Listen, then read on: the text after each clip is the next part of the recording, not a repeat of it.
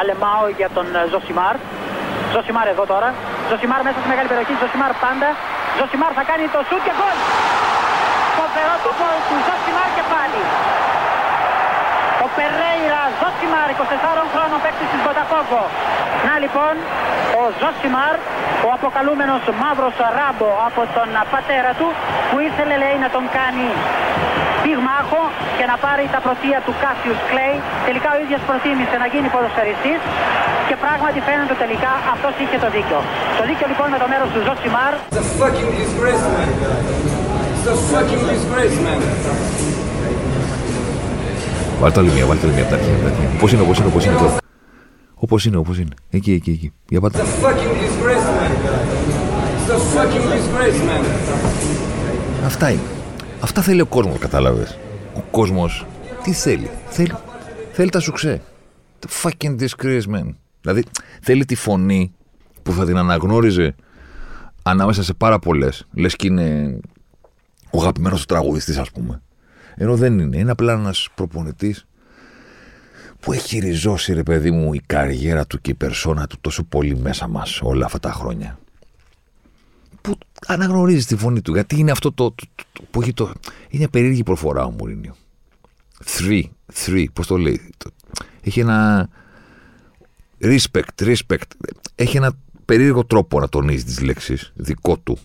Ενώ μιλάει μια χαρά τα αγγλικά του και ιταλικά μιλάει ε, και ισπανικά δίπλα στην Πορτογαλία, κουτουλού κουτουλού. Έχει αυτό το, ξέρεις, τη φωνή τη δική του. Οπότε ο κόσμος θέλει τα σουξέ, κατάλαβες. Ο κόσμος θέλει τα σουξέ. Θέλει να τον δει να κάνει το Μουρίνιο. Το έχουμε ξαναπεί σε παλιότερο podcast αυτό ότι με τα χρόνια οι πολύ πετυχημένοι άνθρωποι του αθλητισμού και αυτοί που πετυχαίνουν με έναν τρόπο που δεν τους κάνει να μοιάζουν με τους υπόλοιπους γιατί έχουν κάτι σαν χαρακτηριστικό συνήθως γίνονται είναι περίεργη η λέξη τώρα σκλάβοι, όμοιροι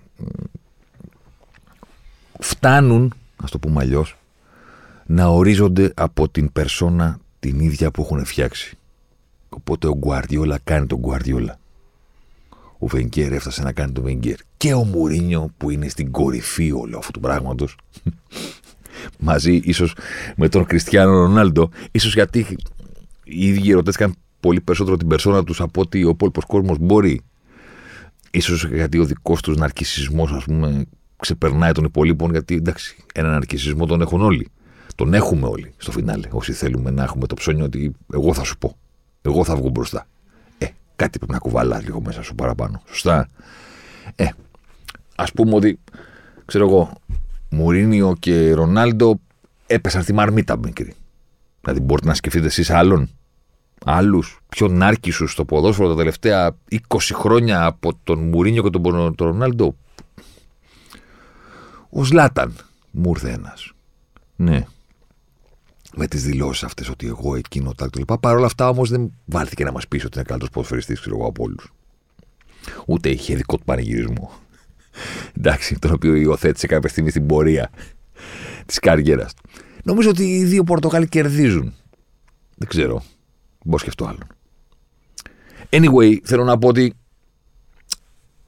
και ο Μουρίνιο, που είναι το θέμα μας τώρα, αλλά και ο Ρονάλντο περισσότερο, σε πείθουν ότι αυτή την περσόνα που έφτιαξαν για τον εαυτό τους τη γούσταραν και τη γουστάρουν ακόμα, τρελαίνονται. Ο Μουρίνιο τρελαίνεται να κάνει τον Μουρίνιο. Τι ο Μαραντόνα, νάρκισο. Όχι μόνο ο Μαραντόνα. Ο Μαραντόνα ήταν ένα βασανισμένο παιδί που δεν μπορούσε να διαχειριστεί τη φήμη, ήταν ο πρώτος. Άστο να τον Μαραντόνα. Ο Μουρίνιο πεθαίνει να κάνει τον Μουρίνιο. Το βλέπεις στις διαφημίσεις που πρωταγωνιστεί. I am Jose Mourinho. Δηλαδή, όλο αυτό τρελαίνεται, τρελαίνεται. Στο βίντεο, στο ντοκιμαντέρ, ας πούμε, το όλο Nothing με Tottenham που υπήρχαν κάμερες εκεί και ήταν στα πόδια. Τι κάνει το Μουρίνιο. Το καταλαβαίνεις ότι κάνει το Μουρίνιο. Και τον έκανε και τώρα. Και είμαι σίγουρος ότι στο ημίχρονο η φαν του, ας πούμε, η νοσταλγή του θα μπορούσε κάποιος να πει περισσότερο. Γιατί δεν πρόκειται να έχει φαν αυτή τη στιγμή ο Πορτογάλος, νομίζω. Νοσταλγούς έχει. Ήταν έτοιμοι. Ο μεγάλος, ο έτσι, από εδώ, δεν χάνει τελικούς, ο κάνει πάντα υπερβάσεις, που πήρε ένα ευρωπαϊκό με τη Ρώμα στο conference και πήρε και το Europa φέτος και που είστε όλοι εσείς. Μεγάλε Ζωζέ που ναι, μεν έφαγες τα χαστούκια σου και έπεσες σε κατώτερο επίπεδο, αλλά τα δείχνεις και κάνεις και αυτό και πού είναι όλοι αυτοί που σε βρίζουν και σε κάνουν και φέρτε τον τώρα ξανά στο μεγάλο επίπεδο και να πάει στην Paris Saint και είναι έτοιμος να επιστρέψει και να ξαναγυρίσει στην Premier League, να ξα... παντού. Έτοιμα, γραμμένα. Γραμμένα. Μα ξεπήγε και στο ημίχρονο με ένα μηδέν μπροστά, κάτι που έχει συμβεί σε όλους τους ευρωπαϊκούς τελικούς που έχει δώσει. Δηλαδή, κατά τη διάρκεια του τελικού, ας πούμε, έλεγα εσύ 20 χρόνια. 20 χρόνια ήταν το 2003 η πρώτη φορά που πήγε σε ευρωπαϊκό τελικό στη Σεβίλη, όχι απέναντι στη Σεβίλη, στη Σεβίλη, με την Πόρτο απέναντι στη Σέλτικ και παίζει ο Λάρσον. Πριν πάει στην Μπαρσελόνα ο Λάρσον. 20 χρόνια. Οι άλλοι κάτσαν και τα μετρήσανε. Όταν έγινε το 1-1 με το αυτογκόλ του Μαρτσίνη τώρα στον τελικό και σοφαρίστηκε, ήταν 7.315 ημέρες από την τελευταία φορά που είχε φάει γκολ ομάδα του Μωρίνιο σε τελικό ευρωπαϊκό. Από το γκολ τουλάχιστον ήταν 21η Μαΐου του 2003 και έχουμε 2023. Γεράσαμε. Όλη αυτή η διαδρομή, όλος αυτός ο τελικός, παίζανε σε Βίλη και Ρώμα 2 ώρες και 51 λεπτά. Το τελικό σφύριγμα της λήξης της παράτασης ήρθε 2 ώρες και 51 λεπτά μετά το, το σφύριγμα της έντρας. Είχαν 11,5 λεπτά καθυστερήσεις, 11 πόσα ήταν στο δεύτερο μήχρονο της παράτασης. Όπως έγραψε και ο Τζόναθαν Χαλγουίσον, ήταν το 75% του χρόνου που έχει το ημίχρονο. Δηλαδή το ημίχρονο της παράτασης είναι 15 λεπτά και ο επιπλέον χρόνος ήταν το 75% του κανονικού χρόνου. Το έγραψε εκπληκτικά στο κείμενό του, στο Guardian ο Wilson. Εκπληκτικά. Δηλαδή θα μπο... είναι φοβερό το κείμενό του, αλλά η, η πρώτη πρόταση είναι αυτό που λες ρε παιδί μου, τα είπες όλα με τη μία, με κέρδισες. Πάμε τώρα να μου εξηγήσεις.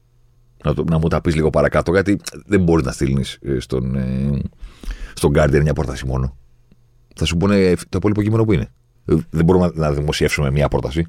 Κανονικά θα έπρεπε βέβαια ο Guardian να πει ο Τζόναθαν Wilson για τον τελικό έστειλε αυτή την πρόταση. Και τίποτα άλλο.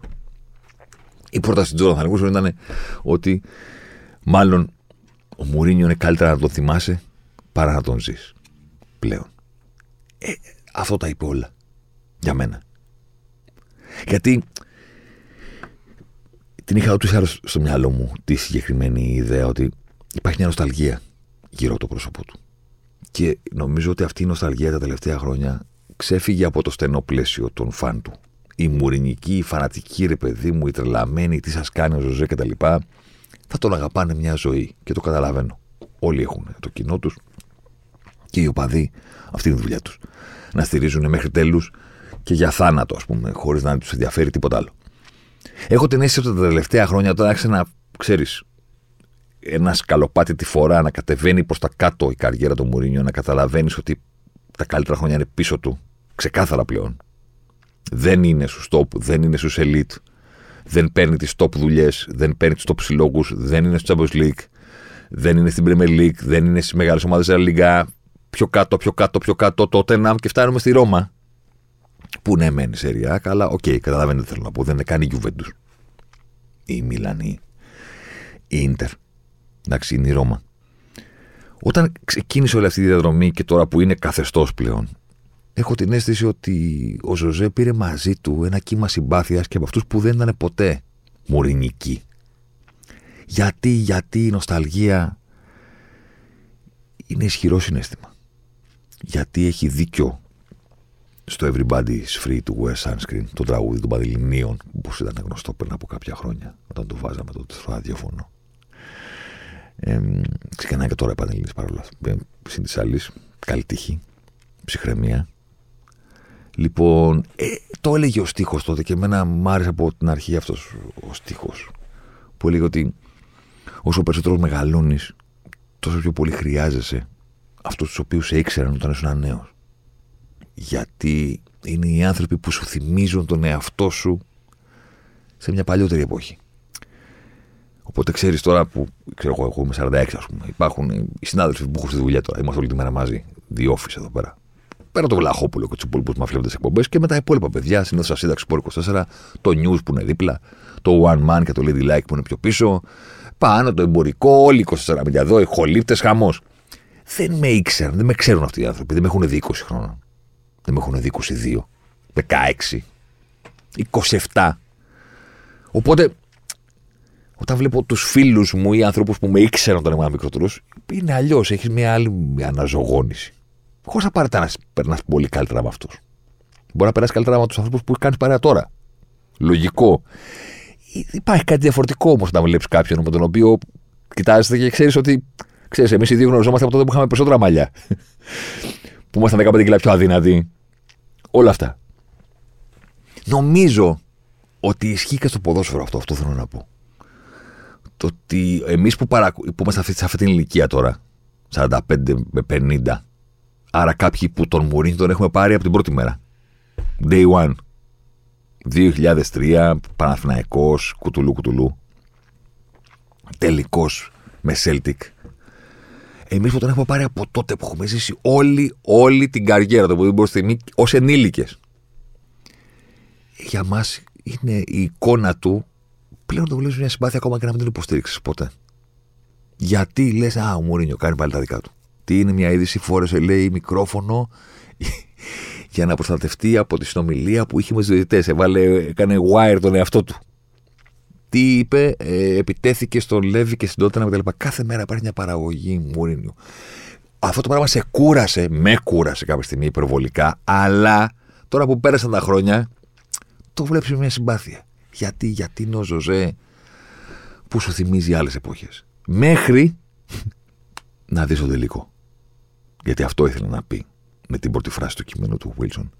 Ότι είναι καλύτερο να τον θυμόμαστε και να το συζητάμε και τα λέμε Α, κλασικό Ζωζέ, τι έκανε τώρα. Θυμάσαι τότε που είχε κάνει αυτό και να αρχίζεις να λες ιστορίες, παρά να τον ζεις σε έναν ευρωπαϊκό τελικό.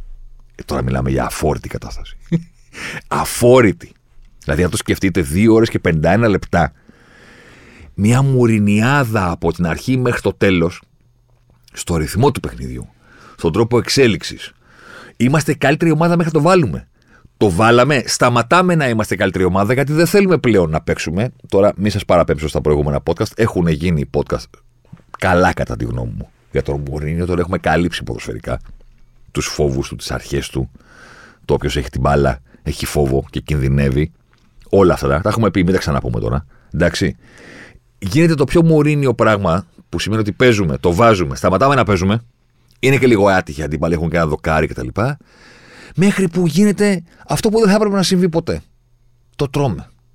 Με αυτό το γκολ. Χωρίς να λέγανε να, να, να κάνουν κάτι τρομερό. Απλά δίναν την μπάλα στο Χεσού Νάβα και το έκανε έντρε. Ασταμάτητα. Και μετά ένα πράγμα, μία γκρίνια. Πόσες φορές να δεις ρε παιδί μου το κοντινό του Μουρίνιο να πηγαίνει δίπλα στον τέταρτο, να αγκαλιάζεται με κάτι άλλους, να τον αγκαλιάζουν, να χειρονομούν, να φεύγει από εδώ, να κάνει τι γκριμάτσες, να κάνει. Μιλάμε τώρα. Κατάκοπος. Κατάκοπος όχι στη μάχη του να κερδίσει το μάτς. Ταυτόχρονα κατάκοπος στη μάχη του να υπηρετήσει το τίμο Μουρίνιο και ο τελικός πρέπει να αντανακλά τη δική μου προσωπικότητα. Δεν υπάρχει κανένας άλλος προσωπικότητας εδώ μέσα. Καταρχήν δεν υπάρχουν ποδοσφαιριστές. Τους έχουμε γραμμένους. Δηλαδή, ποιοι είναι αυτοί εδώ πέρα; Υπάρχει κανένας στο γήπεδο που να είναι πιο διάσημος από μένα; Ούτε ένας. Ποιος είναι ο αντίπαλος προπονητής, πώς τον λένε, την Λιβάρ, Μοντεβιδέο, πώς τον λένε, με τη Λιμπάρ, που ήσουν εσύ. Στη Βαγιαδολίδη είχες πάρει τη Σεκούτα Division το δεύτερο. Ποιος είσαι, ρε παιδί μου, Ποιος είσαι, εδώ Μουρίνιο καταλαβαίνεις τι λέμε.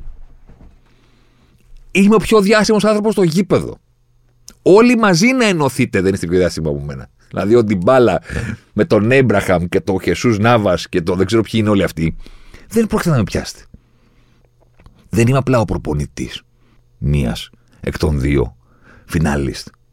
Είμαι. Το τελικός είναι για, για μένα γίνεται. Δεν το βλέπει. Δεν υπάρχει κανένας άλλος λόγος να τον δει κάποιος άλλο. Εγώ είμαι. Είναι μια δική μου παράσταση. Μουσική δικιά μου. Ερμηνεία δικιά μου. Παίζω μπάσο, παίζω κιθάρα, παίζω drums. Όλα, εγώ όλα τα πάντα. Δεν είναι μόνο ότι θέλει να κερδίσει το μάτς. Είναι ότι θέλει να καθορίσει ό,τι συμβαίνει. Όλο το θέαμα. Και το φοβερό ξέρετε ποιο είναι; Το πετυχαίνει. Ε, τελειώνει το παιχνίδι και έχεις συνειδητοποιήσει ότι έχεις δει, ρε παιδί μου, σαν να έχεις δει μια ταινία του Ταραντίνο που την έχει γράψει ο Ταραντίνο, έχει σκηνοθετήσει ο Ταραντίνο, έχει τραγουδίσει ο Ταραντίνο και ο Ταραντίνο παίζει όλους τους ρόλους. Ό,τι βλέπεις είναι Ταραντίνο. Ε, ό,τι βλέπεις είναι Μουρίνιο. Κίτρινες κάρτες και πέφτουν κάτω. Τι έγινε; Δεν, μαξί, οι αποφάσεις των διαιτητών είναι σωστές. Δηλαδή, δόθηκε σκανδαλωδός ένα πέναλτι υπέρ της Σεβίλης που θα ήταν ντροπή, ας πούμε, να ισχύσει. Και όκ του θαύματος, ενώ πλέον είναι πολύ δύσκολο να πάρθει κάτι πίσω στο VAR και πάρα πολύ γρήγορα πάνε, το βλέπουνε, έφυγες. Δηλαδή, σε σώζει το VAR, κύριε Μουρίνιο. Μετά του κάθεσε στο μυαλό ήταν πέναλτι το χέρι που ζητήσανε. Που το χέρι είναι δίπλα στο σώμα. Πιο φυσιολογική θέση δεν γίνεται.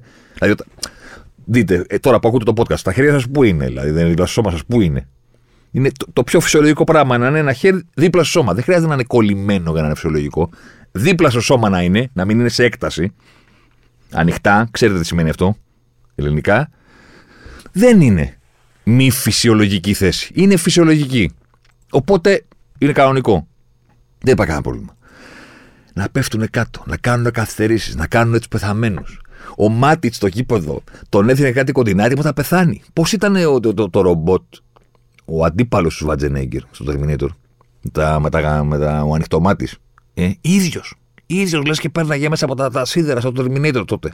ίδιος, αποστεωμένος. Και να λες, αν είναι δυνατόν αυτό. Αυτός ο άνθρωπος τον έχω δει σε πόσα παιχνίδια. Έχει φτάσει 2023 και τον βλέπω ακόμα σε σημαντικό παιχνίδι για ένα και μόνο λόγο.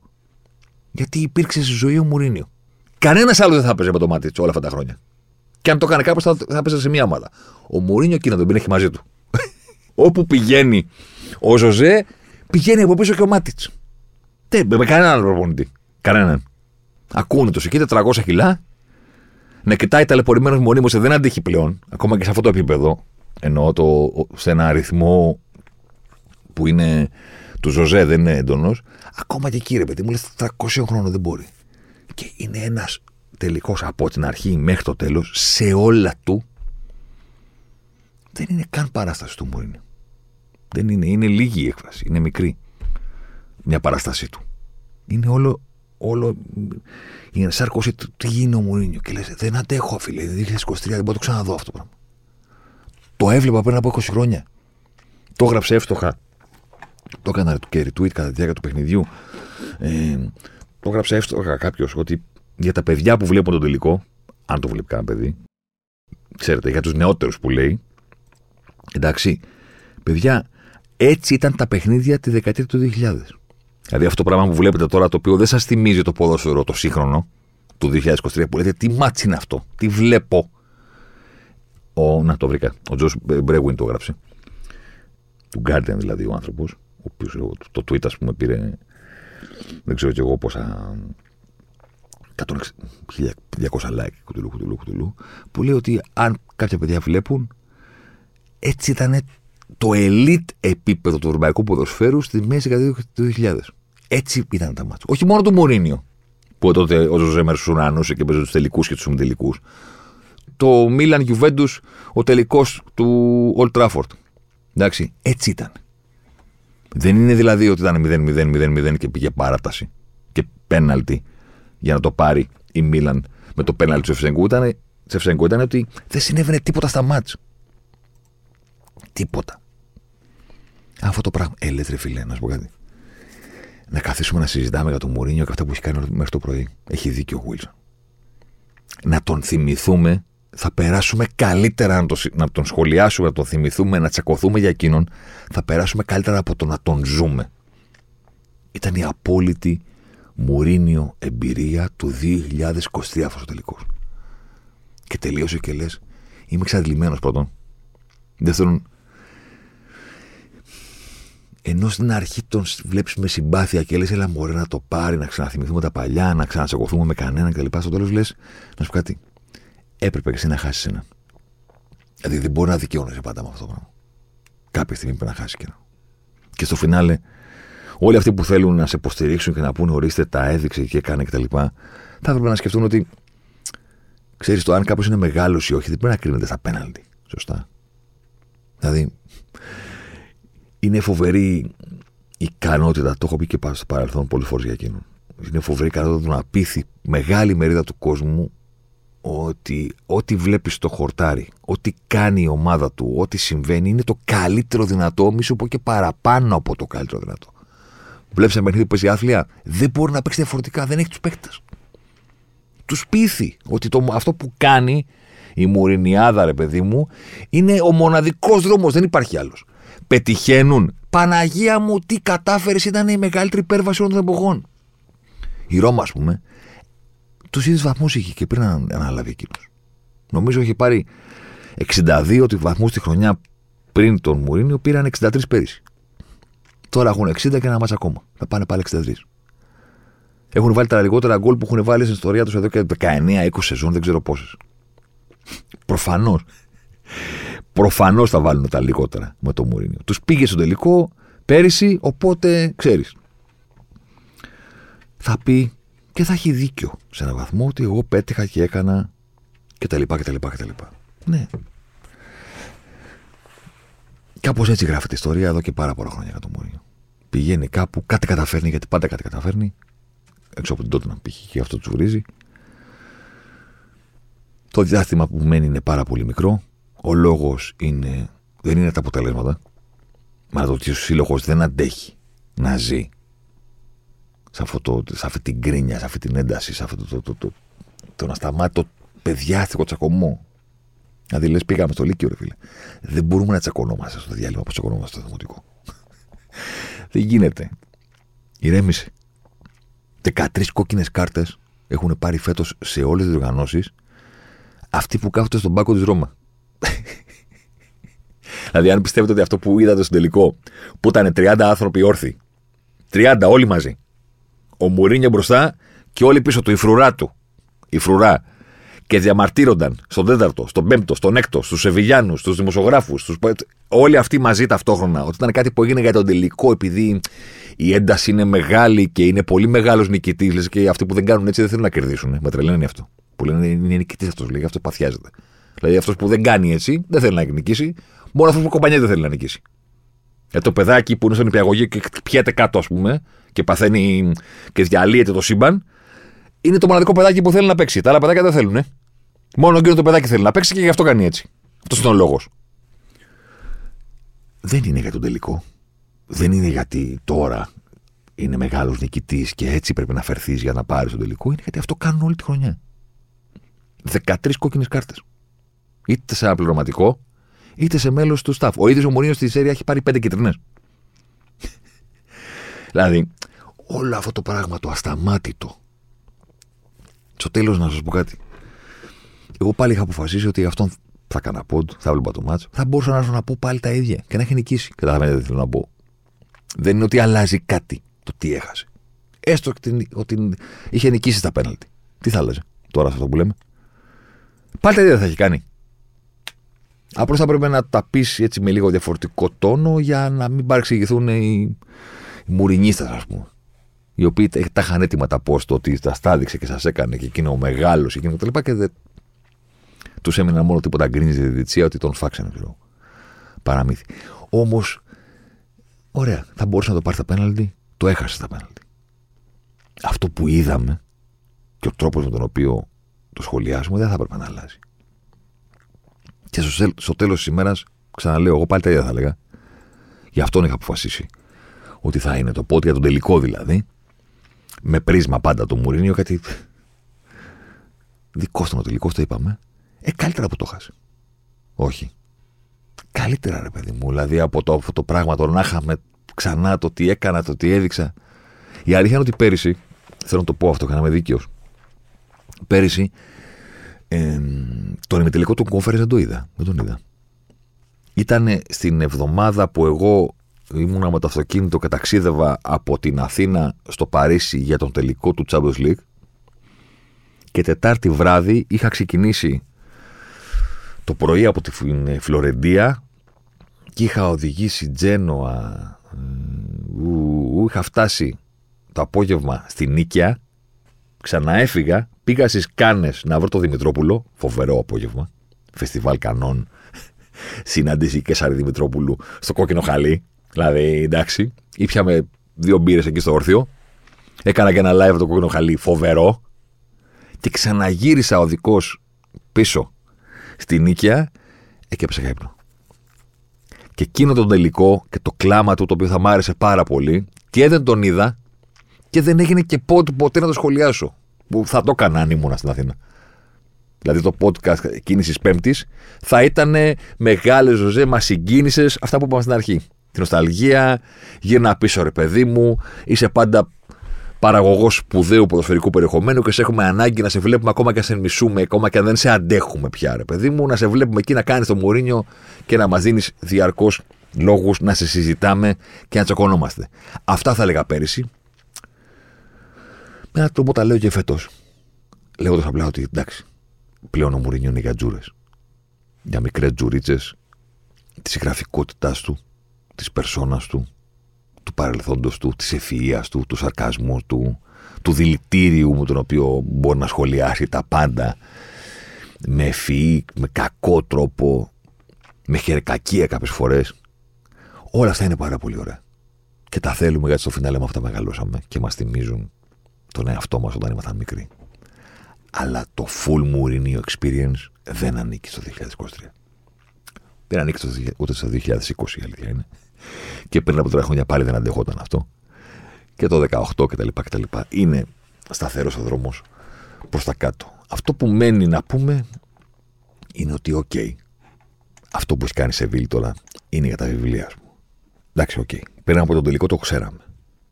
Πώς το λέει το παράδοξο, στη φυσική, όταν είναι ένα αντικείμενο το οποίο δεν μπορεί να σταματηθεί, συναντάει ένα αντικείμενο το οποίο δεν μπορεί να κουνηθεί. Για σταμάτητη δύναμη εναντίον το μετακίνητο του αντικειμένου. Και λες τι θα περισχύσει. Δηλαδή το τρένο που δεν μπορεί να σταματήσει πουθενά, χτυπάει στο βράχο που δεν μπορεί να κουνηθεί με τίποτα. Τι θα συμβεί. Είχαμε ένα τέτοιο τελικό.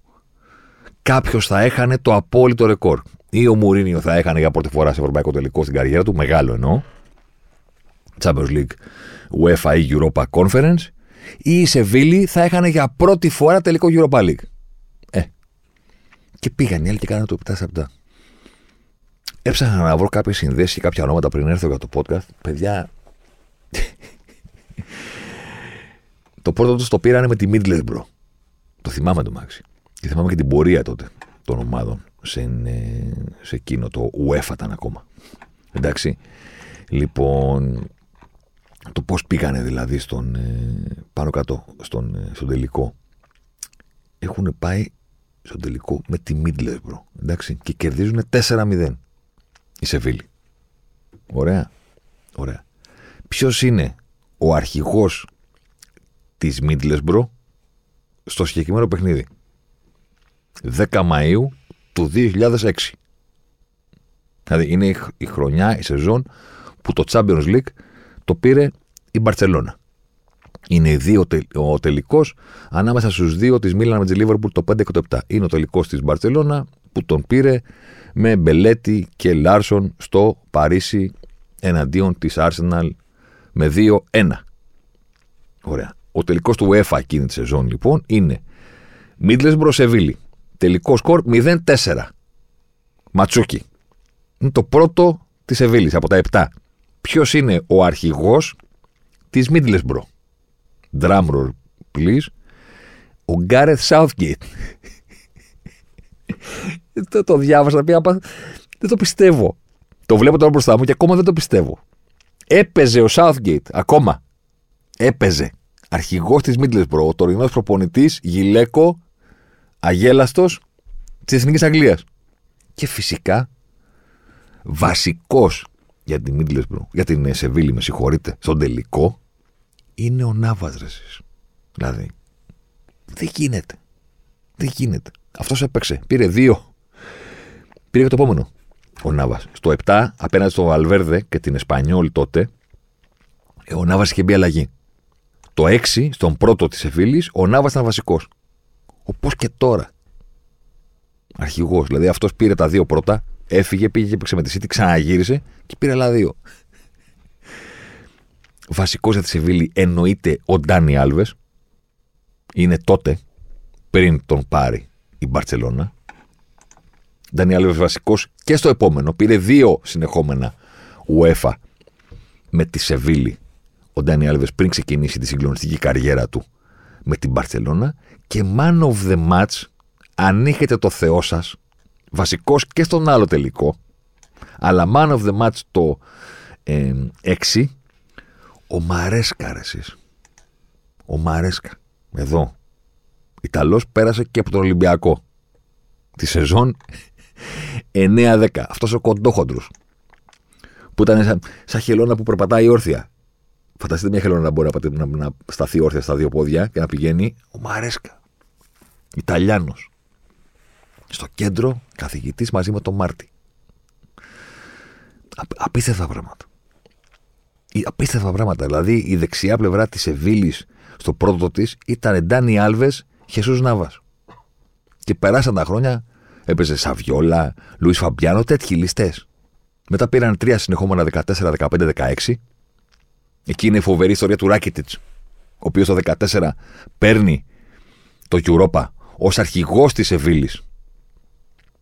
Τον τελικός στα πέναλτι απέναντι στην Μπενφίκα η κατάρα της Μπενφίκα κτλ. κτλ, κτλ με ρέγες τότε, τέτοιους ληστές, και φεύγει και πηγαίνει στην Παρσελώνα.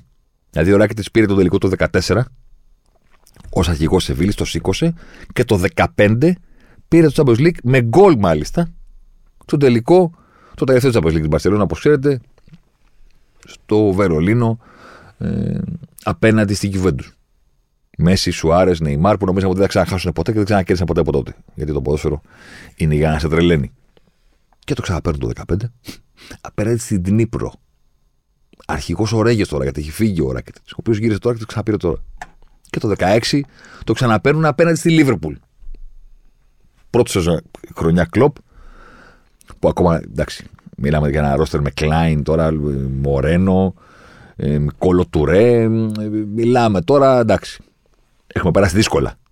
Τζοάλεν αλλαγή, Μπεντέκε και τέτοια. Εντάξει. Είναι η πρώτη χρονιά του κλοπ που έχει αναλάβει μεσούση τη σεζόν, δεν έχει κάνει μεταγραφές, δεν έχει κάνει τίποτα ε, και παλεύει, ας πούμε, κάτι να σώσει και κάνει μια πορεία η Liverpool τότε που είχε παίξει και με τη United και την Dortmund και τη Villarreal στον δρόμο για τον τελικό. Παίζει με τη Σεβίλη, προηγείται κιόλας με τη Σεβίλη, Στάριτ γκολάρα από το εξωτερικό και λες Παναγία μου, μεγάλε κλόπ πρώτη χρονιά που ήρθες να πάρουμε ευρωπαϊκό. Ένα μηδέν ημίχρονο, Στάριτ. Και μπαίνει σε Σεβίλη στο δεύτερο.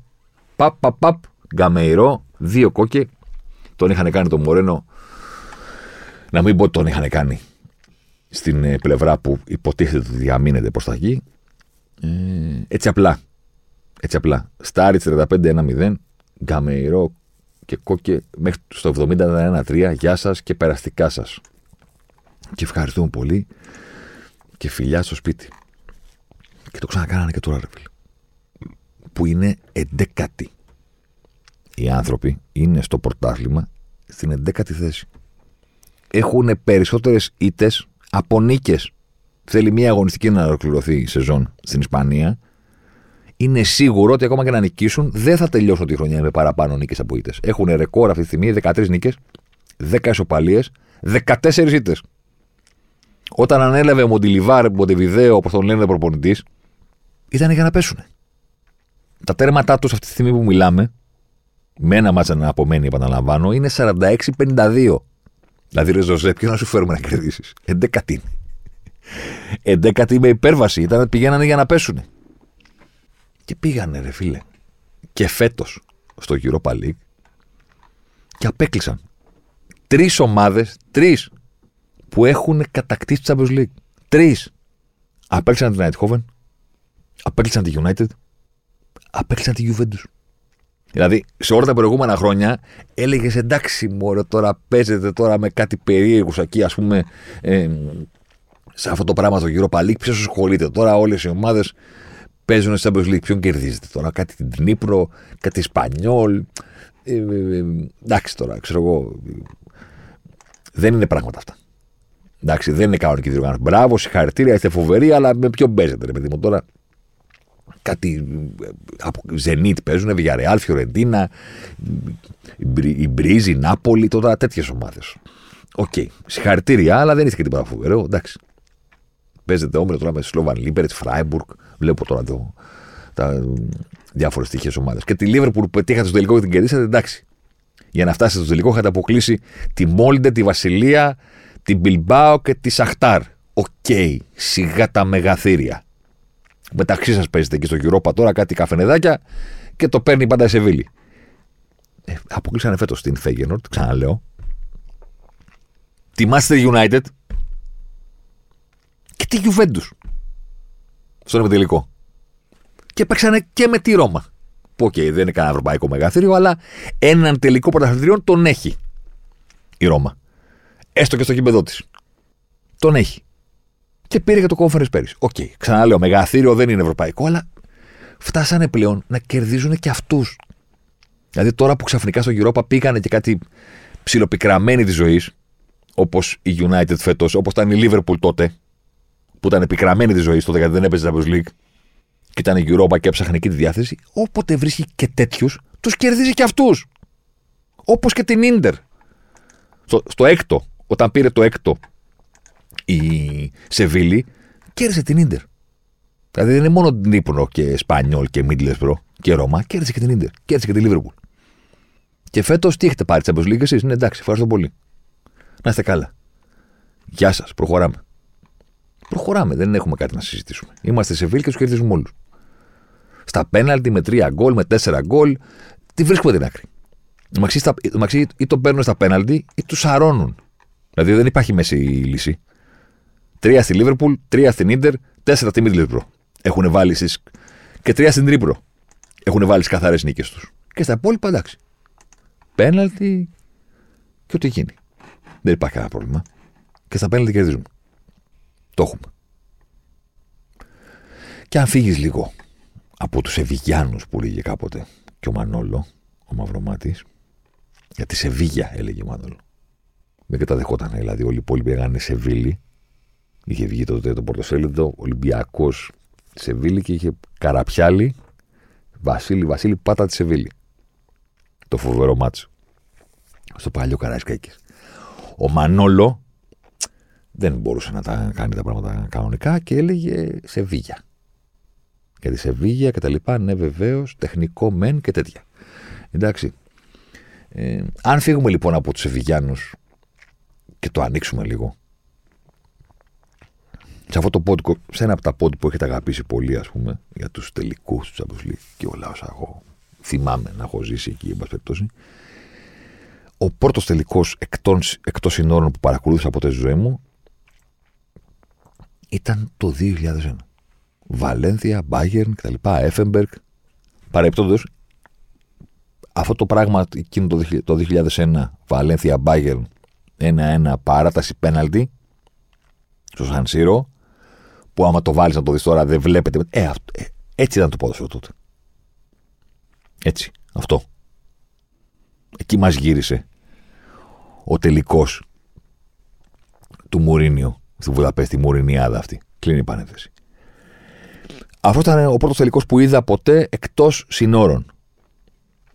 Ε, από τότε έχουμε να δούμε ισπανική ομάδα να χάνει σε ευρωπαϊκό τελικό.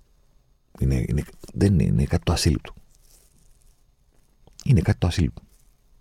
Δηλαδή, από τη μία λέμε Ρεάλ Μαδρίτης, απόλυτη βασίλισσα, ο βασιλιάς της ζούγκλας, να σκοτώσει το λιοντάρι, δεν χάνουν, τα έχουμε ξαναπεί, με τα ξαναλέμε. Από την άλλη, βλέπεις και κάτι συνολικό, ρε παιδί μου. Η τελευταία που έχασε τελικό, η Βαλένθια. Από την Μπάικερ, στα πέναλτι.